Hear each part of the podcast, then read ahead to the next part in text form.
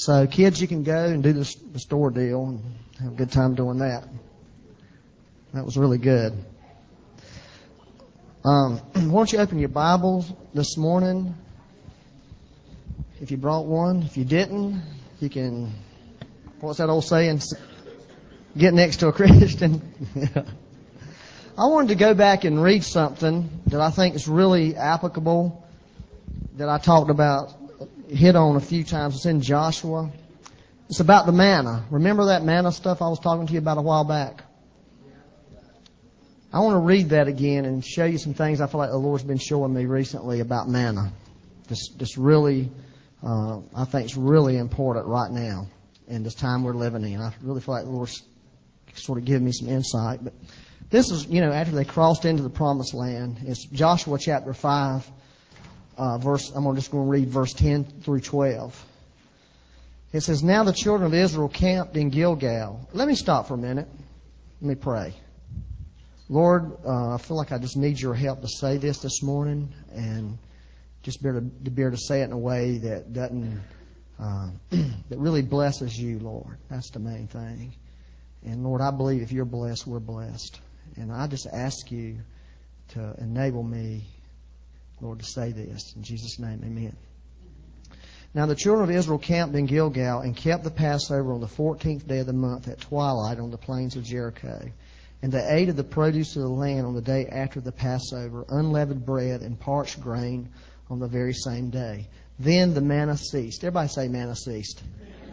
Now that was really something the Lord just spoke to me a while back about entering into the promised land in your life, crossing over, you know, the, the, the spiritual Jordans of life. And I believe God is calling us to do that. But the thing that really says the manna ceased on the day after they had eaten the produce of the land, and the children of Israel no longer had manna, but they ate the food of the land of Canaan that year. So they had this manna that fell out of the sky every day, six days a week, every day except the Sabbath. And every morning they'd go out and gather the manna, and, and that's what they would have to uh, live on, you know, the whole time they wandered in the wilderness.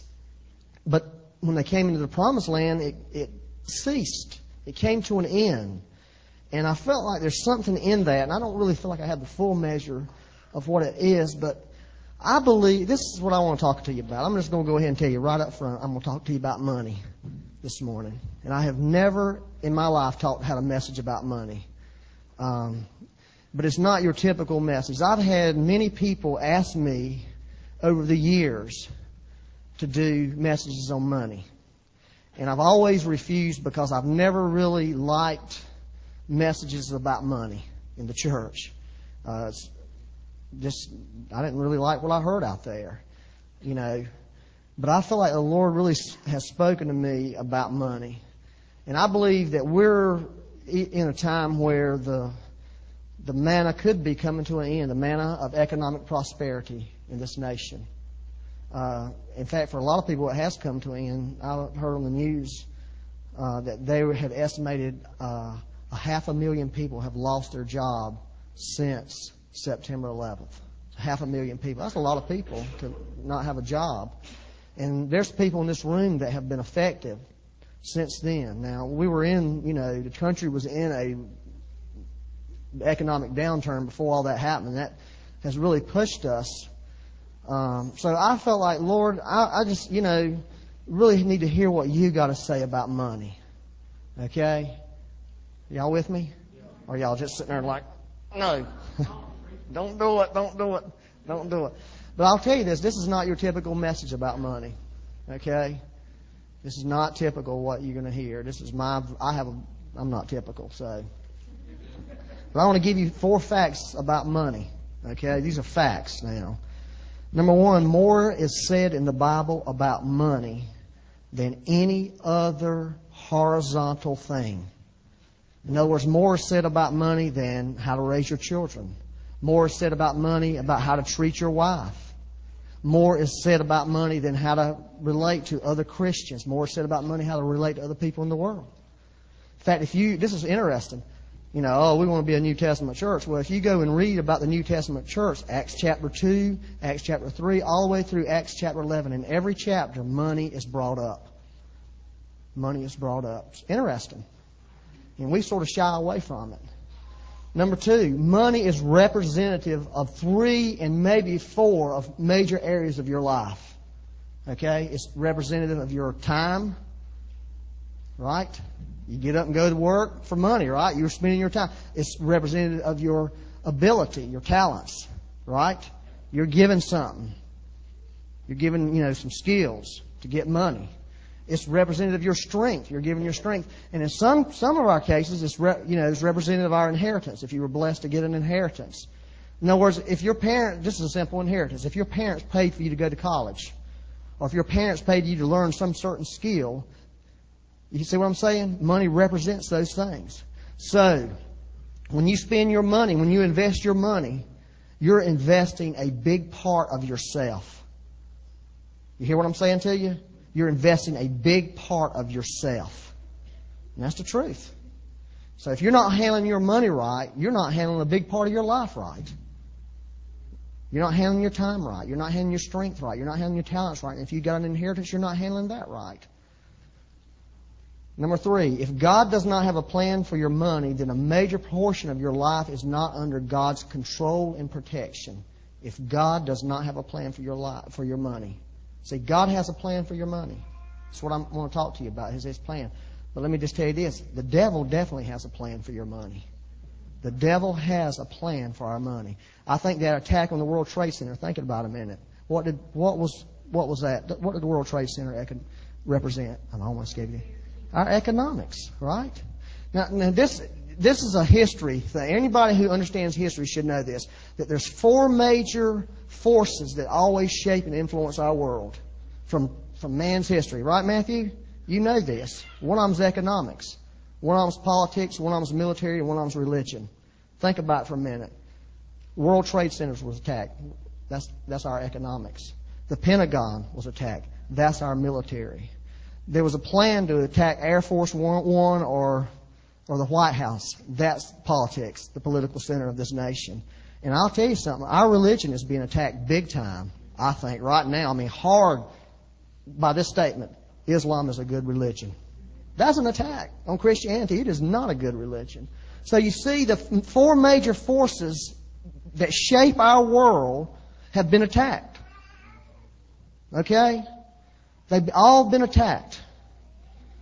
But I want to just talk about the one. Now turn over to Revelations 13. I want to show you the enemy's plan for your money. And just show you how important this subject is. Y'all feel, y'all okay? Revelations 13.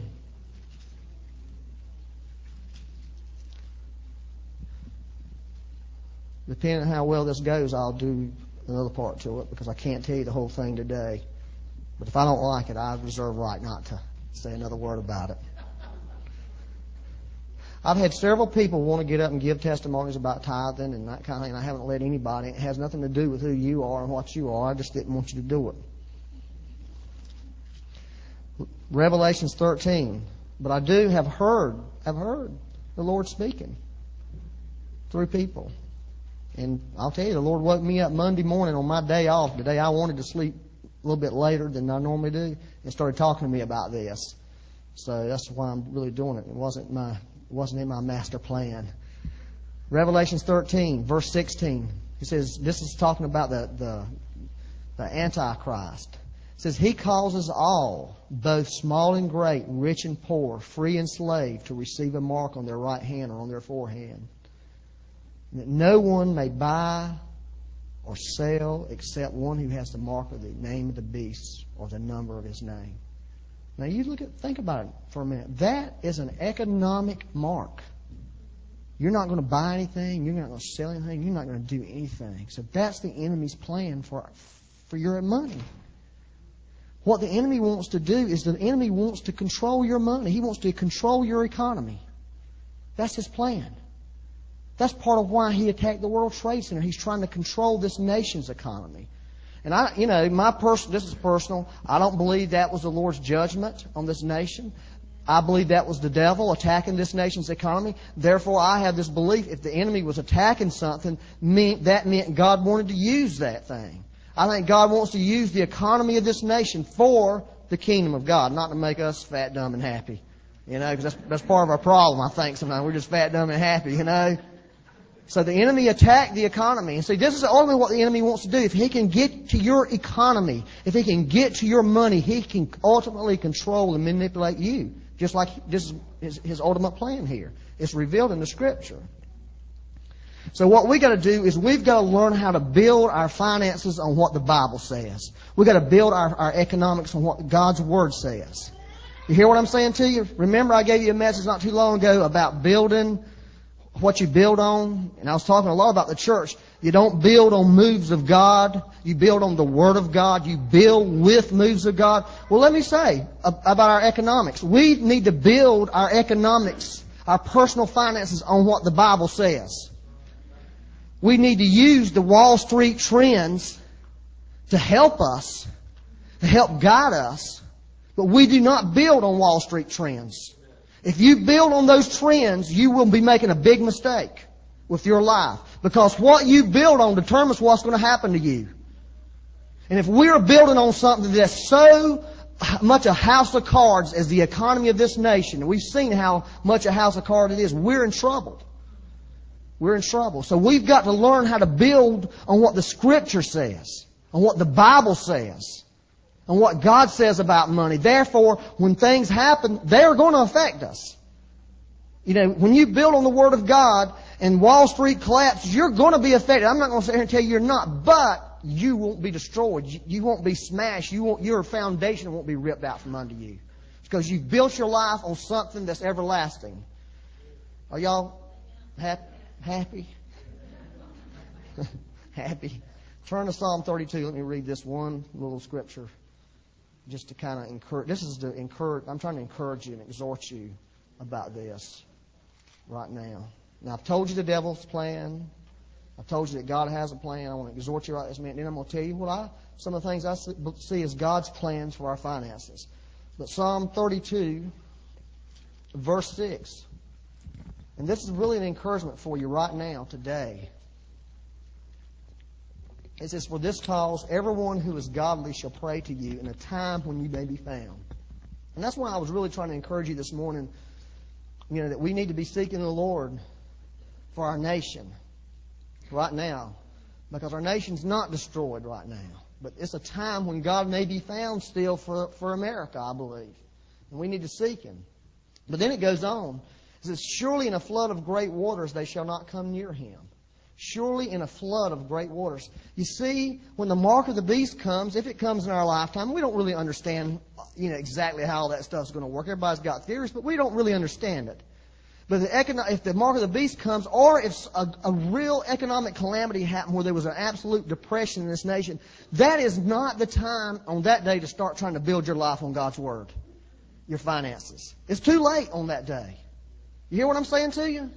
Today is the day. Right now, I think God has given us a window of opportunity. The church, a window of this it really was a 911, a wake up call for the church to take a look at ourselves. And I think part of it is we need to take a long, hard look at our finances. I think it's an opportunity from God for the people of God to take a look at what are we doing financially. It is our life, is how we handle finances, is it really based on what the Word of God says? Or is it based on, well, the economy is doing great, that's what everything's based on. All our decisions are based on that. Or if it's doing bad, well, you know, all those are not based on that. You know? We've got, you know, we have the opportunity today. Now, remember I told you a few weeks ago about the banker in Zimbabwe that we met? He's a banker, a young banker, and this guy was young, I think. He seemed young, didn't he? He owns the third largest bank in Zimbabwe called Kingdom Bank. The only bank that made money over there last year or last quarter or whatever. But he made a billion dollars, a billion Zim dollars, which is still a lot of money, American money. But this is something profound this guy said. This guy said this. He says, Where others see disaster, I see opportunity. Where others see disaster, I see opportunity. Now, there is a man who sees by faith. Okay? And the reason he can see by faith is because he has built his finances on faith. He has built his finances on what the Scripture says. He didn't build it on what everybody else is built on. Therefore, they're having great economic trouble and he's prospering. His bank is prospering. He's being blessed because he has built on something. He was able to see. He's able to see things that other people can't see. And I believe if we will build our finances on the Word of God, we're going to be able to see what's really happening. Now here's the thing about faith. What does the Bible say about faith? Faith comes by what? Hearing. And if we don't really hear what God has got to say about money, if we're just so wounded about it, because I'm going to tell you, American church people, a lot of them are wounded by money in the church. Therefore, you've got reluctant teachers and preachers that don't want to say about anything about money because everybody's so wounded by it. Because they think, oh no, here he comes. He's trying to get money out of them, out of them. He's trying to get his hands in our pocket because the church has this need for money and they're going to preach on money. You know, and there's been such abuse. You know, turn the TV on to some certain evangel- televangelists. They've abused it. They've abused money. They've, they've preached stuff that may have been true. I don't know. You know, because the spirit behind some of that stuff is so discouraging that you can't hardly stand and listen to it. Um, but I'm not saying everything they say they're, they're saying is untrue. They, they may be saying some very truthful things. But what we've got to do is we have got to get over our wounds. And that, that should tell you something. It should tell you if the enemy has attacked the church like that financially. You hear what I'm saying to you? If we have been attacked, if we have been wounded, if we can't, if, if we're reluctant to bring up money in the church, and if people cringe whenever there's money's brought. That should tell us the enemy is at work. The enemy is trying to stop something that God wants. The enemy is trying to keep the Word of God from being spoken into people's lives. It should really tell us. So God wants to heal us. He really wants to heal us about finances. You know, and this is the truth about wounds. You get wounded and somebody put their hands on your wound, you're going to what? You're going to react. You're going to respond. There's going to be a natural pulling away. Right? I mean, natural reaction. That's a natural reaction whenever money's brought up. But we need to have a, a healing touch. We need to have the, the, the shepherd to touch our finances. You know, and when he touches them, they're going to be healed. You hear what I'm saying to you? Y'all with me? So that's sort of my goal is uh, that we would get healed this morning. There's people in this room that need some financial healing. You know what I'm saying? Just just in attitudes, you may be all right. You know, your bottom line may be fine, but you need some some healing in your attitudes about money. There's some people that the bottom line's not good. It's, it's bad, and they need the Lord to touch them. Need the Lord to help them. And I think that's some of the things the Lord wants to do is He wants to really come in and help our attitudes and our beliefs about money because we need to have that in this hour. So, have I encouraged you and exhorted you and told you what my purpose is and what my reason for saying all this is? Are y'all with me? I'm not going to take up an offering at the end of the service. In fact, I am not even going to talk about giving today. Okay? Because there's a lot more to this thing than just giving. Though I will tell you this, I'm just made myself into a liar. Giving is a real important part of God's economy. But I'm not, that's not really the, I just want to tell you some three principles. These are like Jesus' foundational principles about money. Okay? And just let these principles speak to you. Are you with me? And like I say, if, I, if we can turn over to Matthew, if I can make it through this and feel like this is a, I feel good about this, then I can, we can do more. You know, I can do more next week, whatever. I'm not going to worry about that. Let the day's trouble take care of itself, right? Matthew chapter 6, Sermon on the Mount. Jesus is first one of his greatest messages ever preached, his most detailed message.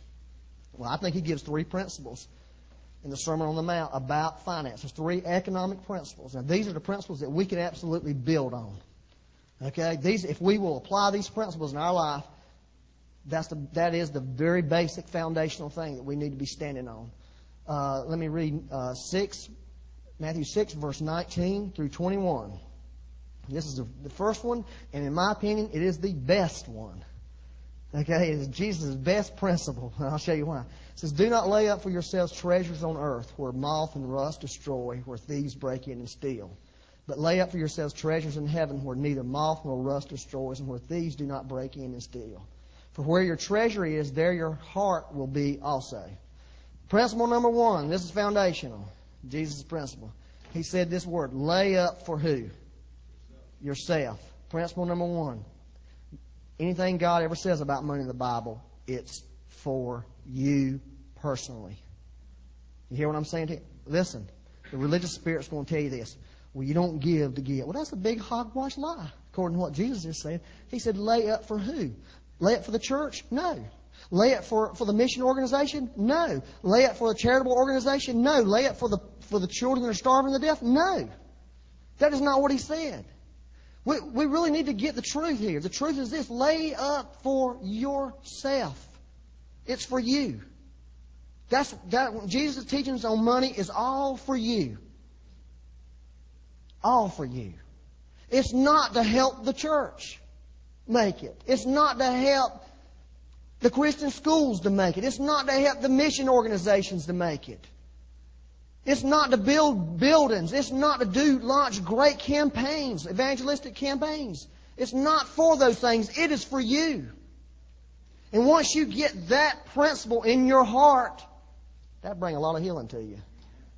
It's for you. Lay up for yourself. Lay up for yourself, treasure. That's what he was saying. Lay up for yourself. Everybody say, it's for myself. That's principle number one. Principle number two. Let's jump down and read verse 24. Y'all with me? Now, y'all should have been happy about that one. I would have been happy if I'd have been sitting out there. Man, it's not for the church, it's for me. He's just not really trying. He's really telling me something that's going to help me. As a matter of fact, if you think about it, this is common sense. If you think about it. anything God tells you to do, is really to help you. It's really to bless you. It's really to take care of you. It's really to protect you. I mean, so it just makes sense. I mean, it really makes a lot of scriptural sense and really uh, connects in with the whole character of God. So I will say this: give, so you, God can bless you, so you can be blessed. Lay up treasures for yourself. I'm talking about giving. I promised I wouldn't. All right, verse 24. No one can serve two masters, for either, either he will hate the one and love the other, or else he will be loyal to the one and despise the other. You cannot serve God and mammon. Okay. Principle number two. Your attitude, now this is really important. This is a little bit more difficult. Your attitude towards money reveals your attitude towards God. Your attitude towards money reveals your attitude towards God. Now, does anybody know what mammon is? And, and I know your NIV Bible says money, but that is really not, uh, that's bad translation if you study what mammon is. I always wonder, what in the world is mammon? Sounds like some sort of, you know, something that you shouldn't talk about in public. You know, that's why I've always read it and thought, what? Mammon? Well, I looked it up, mammon. I wanted to find out, and I looked at, I used like two references. One of them is this thing called Robertson's Word Pictures in the New Testament. This is what Mr. Robertson said. He says Mammon is a Chaldea, Syriac, and Punic word like the Greek word Plutus for the money god. That's what he said about Mammon. It was a word for money god or devil. All right, the other one was by Mr. Vine from Vine's Expository Dictionary of Biblical Words. He said Mammon is a common Aramaic word for riches. That's, you know, really a translation, real translation, riches akin, but he goes on, he says, akin to a Hebrew word signifying to be firm, steadfast. Hence, that which is to be trusted. That which is to be trusted. So, here is my definition for mammon based on those two uh, definitions. And both of those are very uh, reliable. Mammon is not money itself. It is the spiritual power that enslaves people through the love of money. It's the spiritual power that enslaves people through the love of money. Y'all with me? That's what mammon is. That's the definition we're using. I think it's very biblical. So there's two keys I want us to get from this verse about our attitude towards money, revealing our attitude towards God. Number one, it's not hating money. Okay? It's not hating money. You should not hate money. It's hating the demonic forces which enslave people through the love of money. That's what we need to hate. Don't hate money. Hate those demons that enslave people. 1 Timothy 6.10 is a reference. For the love of money is the root of all kinds of evil. The love of money, not money, the love of money is the root of all kinds of evil, for which some have strayed from the faith in their greediness and pierced themselves through with many sorrows. Y'all with me? that's why we should hate those demonic forces, because people get pierced through with many sorrows because they have a love for money. It's demonically inspired love. Number two, this is really it. It is not a matter, matter whether we will serve. It's not a matter whether we will serve, okay? It's only a choice of whom we will serve. It's a choice of you're either going to serve God or you're going to serve Mammon, that demonic force that loves money. And that scripture is real clear. There's no, it's either one or the other. You're either serving God or you're going to serve a demonic thing that imparts a love of money into your heart. There's no tie in it. You understand what I'm saying? This race has no tie. It's either one or the other. And see, we think a lot of times we can get by with both, but you really can't. It's one or the other.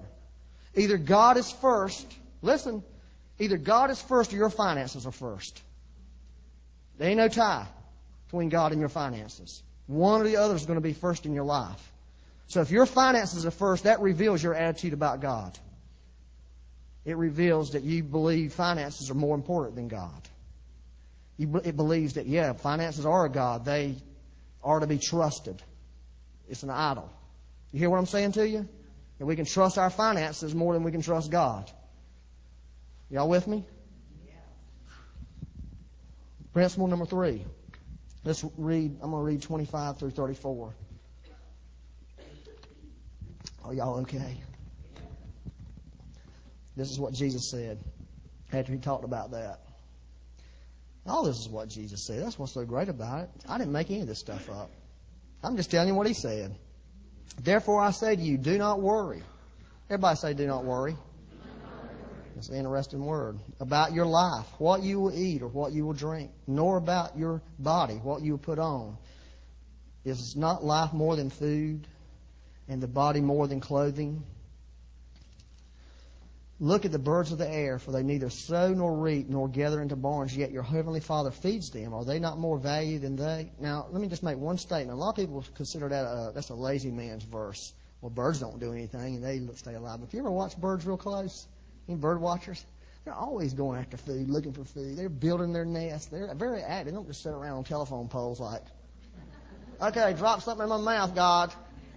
They don't do that. So which of you, by worrying, can add one cubit to, to his stature? If you're not very tall this morning, you're not going to get tall by worrying. So why? If you're real tall, you ain't going to get tall by getting short, by worrying about it. So why do you worry about clothing? Consider the lilies of the field, how they grow. They neither toil nor spin. Yet I say to you that even Solomon in all his glory was not arrayed like one of these. Now, if God so clothes the grass of the field, which is today, is, and tomorrow is thrown into the oven, will he not much more clothe you, O you of little faith? Therefore, what? Do, say that word. Do not worry. Say it. Do not worry. That's the second time Jesus said that.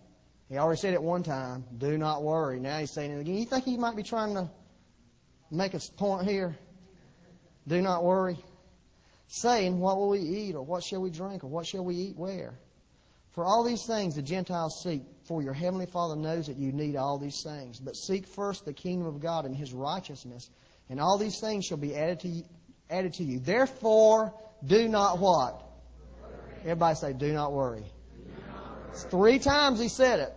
I mean, you know, a threefold cord is not easily broken. for tomorrow will worry about its own things. Sufficient for the day is its own trouble. So, Principle number three it is God's sincere desire and will that you do not worry about your finances. It is God's sincere desire and will that you do not worry about your finances. Anybody here that do not worry that does not worry about their finances, raise your hand. Okay, there's one, two, three, four. There's a few. I thank God. Y'all are y'all are good. Y'all are real good. Donna's working on it. Well, this, these scriptures tell the rest of us, less spiritual ones, how to not worry. Okay? He tells us, he gives us hints. So for the rest of you that are worrying, or tend to worry about your finances and have concerns about your finances, Jesus gives you clear, clear uh, instructions on how not to worry. First one is in verse 25.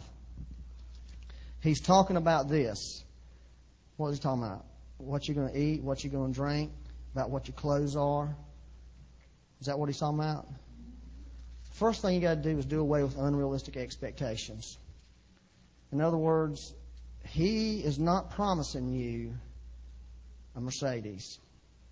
God is not promising you a Mercedes. He's talking about the basic necessities to live food and clothing, okay, and a shelter over your head. Now, God promises those things to His people, but He doesn't promise Him all this other stuff that we have bitten into because we're Americans. But I tell you what, you take your American carcass and stick it over there in Zimbabwe, Africa, you'll have a whole different set of expectations. You hear what I'm saying to you? All the world doesn't live like we live. All the world doesn't complain when they don't get new shoes every time they go by the shoe store.